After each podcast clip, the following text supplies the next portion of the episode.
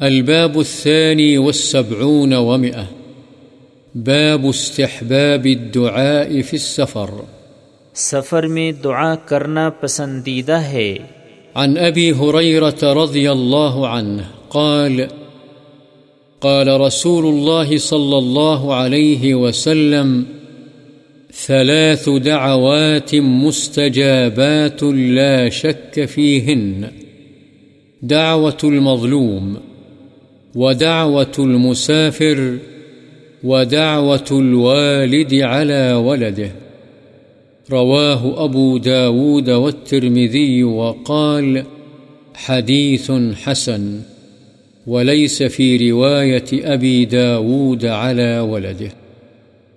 حضرت ابو حریرہ رضی اللہ عنہ سے روایت ہے، رسول اللہ صلی اللہ علیہ وسلم نے فرمایا تین دعائیں مقبول ہیں۔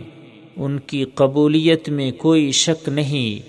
مظلوم کی دعا، مسافر کی دعا اور باپ کی اپنی اولاد کے خلاف دعا۔ اسے ابو داود اور ترمزی نے روایت کیا ہے اور امام ترمزی نے کہا ہے، یہ حدیث حسن ہے۔ اور ابو داود کی روایت میں اعلی ولدی کے الفاظ نہیں ہیں۔